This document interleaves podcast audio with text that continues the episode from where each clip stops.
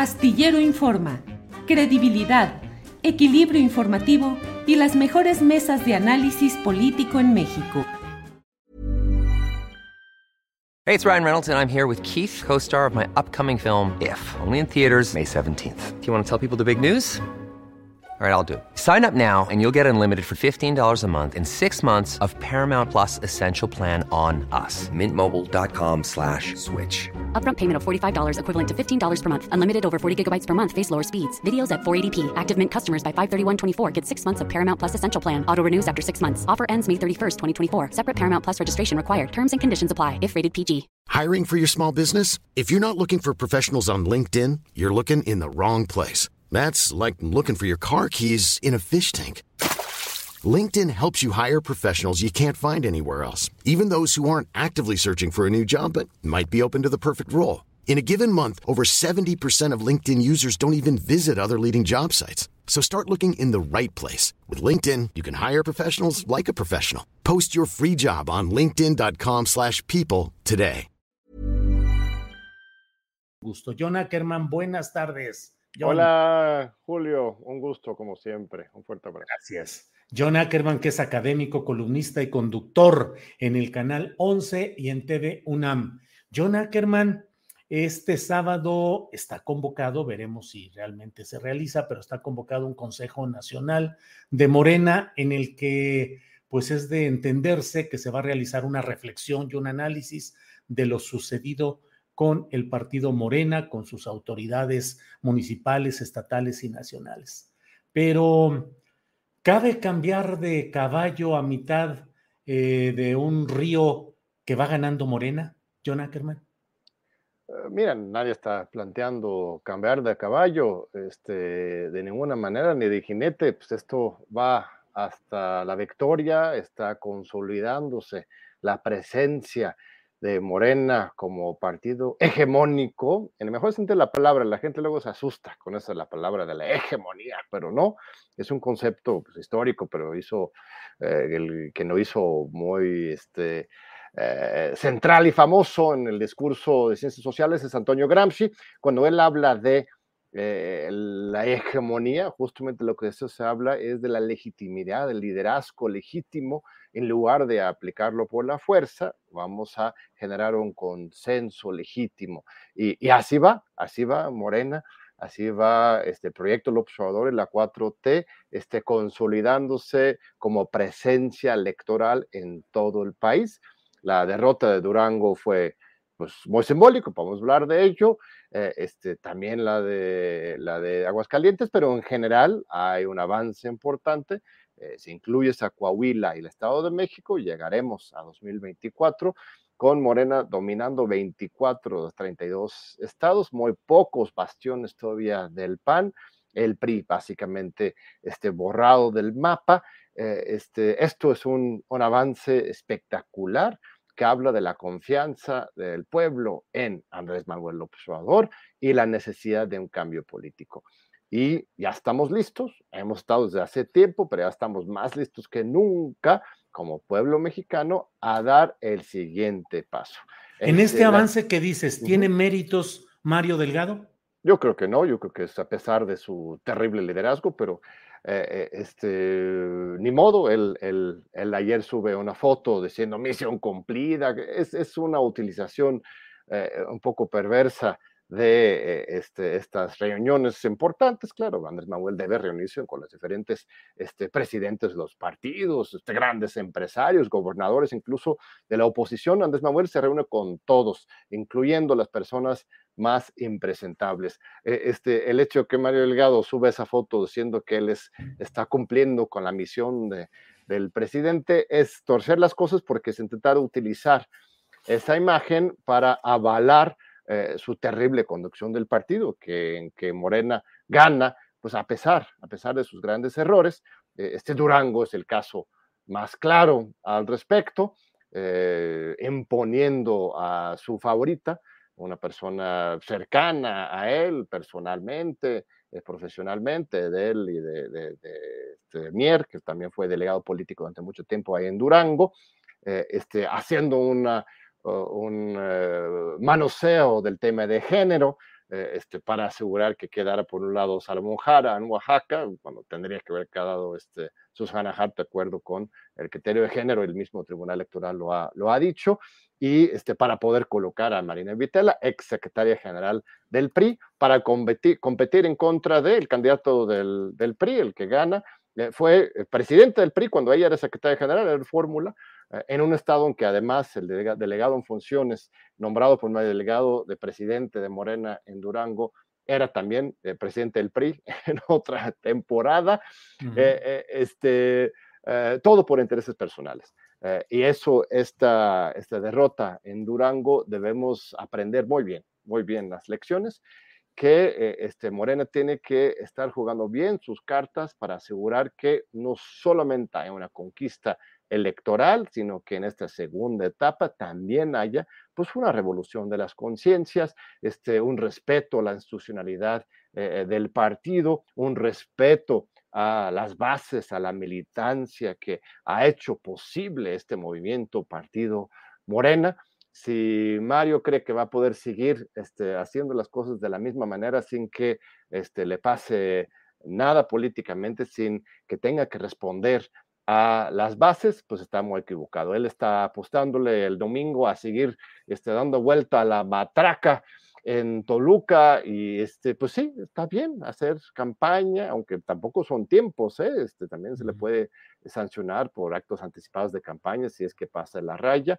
Eh, este, está bien en general que el presidente de un partido pues participa en las campañas políticas, pero también tiene otra responsabilidad, que es el de cuidar la institucional del partido, la unidad eh, este, la participación de las bases, la unidad se construye de abajo hacia arriba, no se impone de arriba hacia abajo. Y es una mentira que Andrés Manuel esté avalando todas estas triquiñuelas que él hace todos los días. Eh, eh, hoy mismo en la mañana, de Julio, este, el presidente habló otra vez de los estatutos de Morena, de los principios de Morena. Decía, por ejemplo, que no se deberían e, este, dar candidaturas a familiares o personas que tengan conflicto de interés y que los plurinominales se deberían nombrar por una cuestión de sorteo, eh, pues resulta que esto y otras cosas en los estatutos de Morena se han violado olímpicamente bajo el mando de Mario Delgado.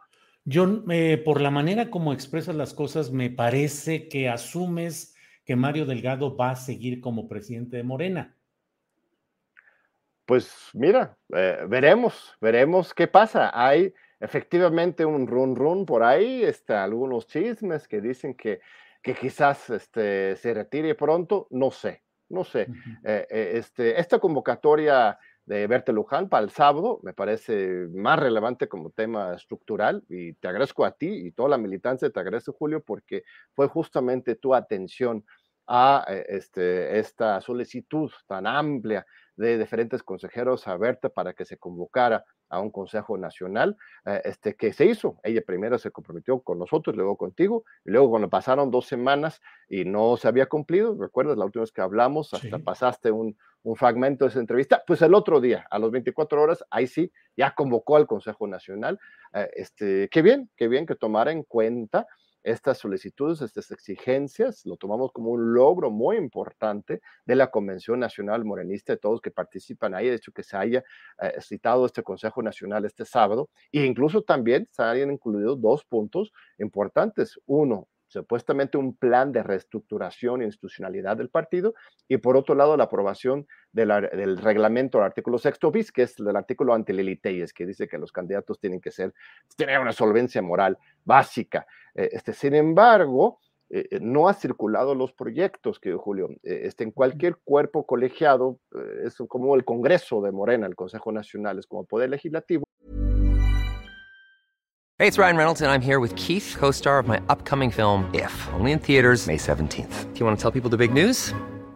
All right, I'll do it. Sign up now and you'll get unlimited for $15 a month in six months of Paramount Plus Essential Plan on us. Mintmobile.com slash switch. Upfront payment of $45 equivalent to $15 per month. Unlimited over 40 gigabytes per month. Face lower speeds. Videos at 480p. Active Mint customers by 531.24 get six months of Paramount Plus Essential Plan. Auto renews after six months. Offer ends May 31st, 2024. Separate Paramount Plus registration required. Terms and conditions apply if rated PG. I'm Sandra, and I'm just the professional your small business was looking for. But you didn't hire me because you didn't use LinkedIn jobs. LinkedIn has professionals you can't find anywhere else, including those who aren't actively looking for a new job but might be open to the perfect role, like me. In a given month, over 70% of LinkedIn users don't visit other leading job sites. So if you're not looking on LinkedIn, you'll miss out on great candidates like Sandra. Start hiring professionals like a professional. Post your free job on linkedin.com/people today.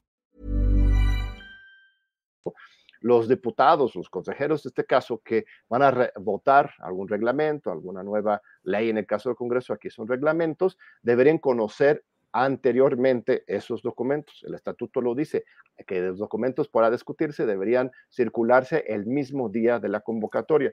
Pues ya han pasado unas dos semanas desde la emisión, importante, no lo quiero minimizar, de la convocatoria del Consejo Nacional. Sin embargo, los documentos que se van a votar, pues no aparecen, no aparecen. También ¿No se, los han dado todavía a conocer? Nada, nada, nada. Ningún consejero tiene en sus manos estos documentos. Este, Cuando es una obligación estatutaria. ¿Perdón? Cuando es una obligación estatutaria. Es. una obligación estatutaria, el estatuto lo dice claramente, junto con la convocatoria se ve circular los proyectos. Este, también están escondiéndose en un acuerdo de hace dos años que avala la celebración de este, la virtualidad, de consejos nacionales de manera virtuales por la pandemia. Ella cita este, este circular de la eh, Comisión Nacional de Justicia de hace dos años para justificarlo, pero la verdad es que no hay justificación para la misma. Si bien hay un pequeño rebrote ahorita, ya ni existe el, el semáforo epidemiológico, eh, este, ya no hay ninguna restricción a, a reuniones públicas. Entonces, este Consejo Nacional se tendría que celebrar de manera presencial este, este sábado. Tampoco ha habido un buen este, conteo y un ah, buen padrón de los consejeros nacionales vigentes. Hay 300 que fueron electos en 2015 o por sus cargos este, ocupan, eh, desde ese momento ocupan alguna posición en el Consejo Nacional, pero muchos de esos, algunos han fallecido, algunos ya son funcionarios gubernamentales, algunos han sido hasta expulsados del partido o suspendidos sus derechos por la Comisión Nacional de Honestidad de Justicia, eh, y, y no hay una transparencia sobre exactamente cuáles son los consejeros vigentes, cuántos consejeros hacen falta para generar el quórum. Eh, entonces, hay también muchas sospechas que, puede haber un manoseo o a favor o en contra de generar un quórum. Entonces, ¿podría suceder que no hubiera la sesión del Consejo Nacional? Bueno, se va a citar, pero podría haber la situación en que no hubiera quórum pero, o sea, que ella misma, Berta, declarara que no hubiera quórum, pero ¿con base a qué? Esa es la pregunta. Eh, a la semana pasada, eh, un grupo importante, unos 30 consejeros nacionales de unas 15 entidades federativas, mandaron una nueva carta a Berta Luján pidiendo estos puntos. Uno, que la sesión sea presencial. Dos, que se circulan los proyectos anteriormente. Tres, que, sea, que la presidencia del Consejo Nacional, Berta, 24 horas antes de la celebración del Consejo, imita un informe sobre cuáles son los consejeros eh, vigentes y no para términos de quórum. Y cuarto, que se transmita de manera pública esta sesión con, con base a los principios de parlamento abierto, porque esos son temas de interés para la militancia en general e incluso la ciudadanía en general. Este, de nuevo, pues no ha contestado nada ella. Eh, este, al parecer no le interesa tener un diálogo con eh, los consejeros este, que están exigiendo democracia. Este, veremos, veremos qué pasa este sábado. Si de repente aparecen estos proyectos de resolución, si de repente mágicamente eh, hay quórum o no hay quórum, es un misterio, es un misterio, hay que estar muy atentos y, seguir exigiendo esto, lo básico, institucionalidad democrática. Eso es lo que, eso se trata la cuarta transformación, que no sea solamente grandes obras y transformaciones en la forma en que actúe eh, y se ejerce el poder en el poder ejecutivo, sino que la cuarta transformación también exista en el partido, en la sociedad, que sea un espacio realmente plural e institucional para avanzar. Y este, termino, al parecer no termino de entender este tema más delgado y Berta Luján como que dice que sí, pero que a la hora de la verdad este, no lo hemos visto materializarse. Entonces habría que ver qué pasa este sábado y, veremos qué pasa con, con, Mario. Este, mira, él tiene un nombramiento de Instituto Nacional Electoral, eh, mandatado por el Tribunal Electoral de hasta tres años, hasta el 30 de agosto de 2023, ¿no? Entonces, eh, eh, pues su, la única forma en que él pudiera salir es por medio de una renuncia. este, sería difícil que la misma militancia pudiera sacarlo. este, lo que sí es importante es que antes de esa fecha, bueno, estamos planteando nosotros en la Convención Nacional este, Morenista, antes de que termina 2022, pero al más tardar, antes del 30 de agosto de 2023, se está planteando la celebración de un Congreso Nacional refundacional en que por fin el partido se dé a sí misma sus propios liderazgos, porque punto que Mario renuncia y lo reemplaza pues alguien pues, peor que él, ¿no? y, lo peor es que no solamente la persona, sino la forma en que llega, será por medio de una encuesta, otra encuesta, una imposición, pues no, e, el problema con Mario no solamente es cómo está gestionando el partido, sino de origen, que fue una imposición del Tribunal Electoral por medio de una encuesta. Lo que necesitamos es autoridades legítimas desde abajo. John, entiendo ese Congreso refundacional. ¿Lo van a convocar ustedes desde la convención morenista o estás diciendo que habrá un congreso eh, refundacional convocado por las autoridades de Morena? Eh, el acuerdo, uno de los acuerdos del 5 de febrero eh, de 2022 de la primera Convención Nacional Morenista, el acuerdo número 9, este, plantea la ruta hacia un Congreso Nacional Ordinario. Ese solamente lo podría convocar los órganos oficiales del partido. Claro, la convención no es una corriente, no es nada oficial dentro del partido, sino es un movimiento que aglutina, agrupa eh, una gran cantidad de consejeros, ya más de 250 consejeros a nivel nacional, más de 30 consejeros nacionales en particular.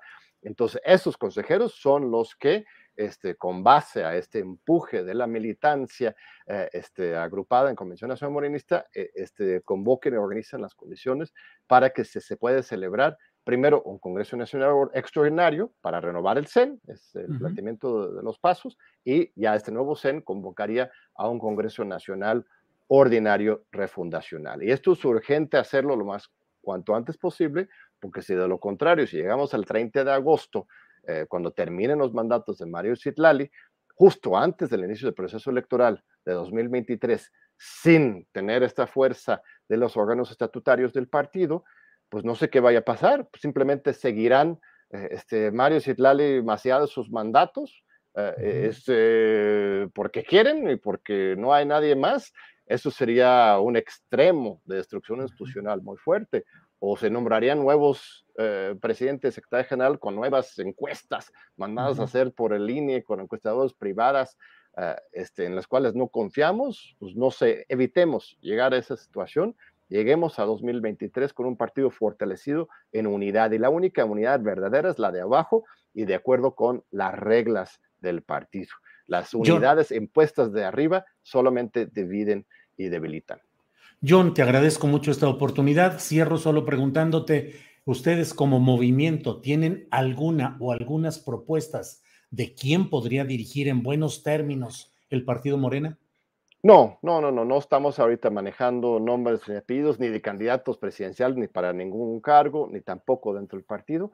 Eh, hay una gran pluralidad dentro de la Convención Nacional Morenista. Eh, este, lo importante es echar a andar, otra vez ah, el proceso asambleario de renovación de los liderazgos y ahí pues hay muchísimos liderazgos eh, este, de abajo y este, que tienen décadas de experiencia en el partido que podrían ocupar las diferentes posiciones de presidentes locales del partido, nacionales del partido.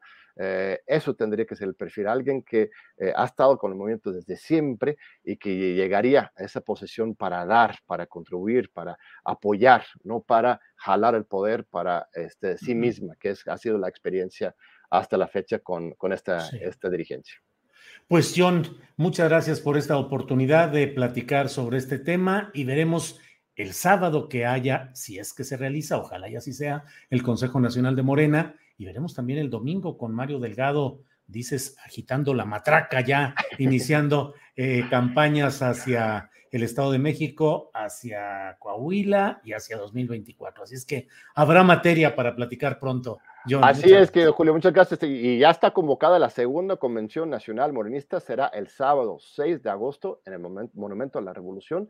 Nuestro objetivo ahí es que generemos una gran movilización para que se quede, absolutamente claro que esto no es una grilla de Ackerman, ni de unos intelectuales, ni unos marginados o, o agraviados. No, esto es un movimiento plural, amplio, masiva, de las bases de Morena que están exigiendo ser tomados en cuenta. Entonces, todos y todas de todo el país están convocados para el sábado 6 de agosto en el momento de la, Monumento a la Revolución para la segunda gran convención nacional morenista. Muchas gracias, querido Julio.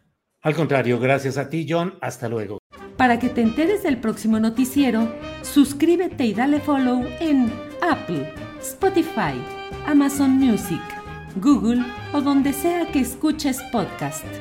Te invitamos a visitar nuestra página julioastillero.com.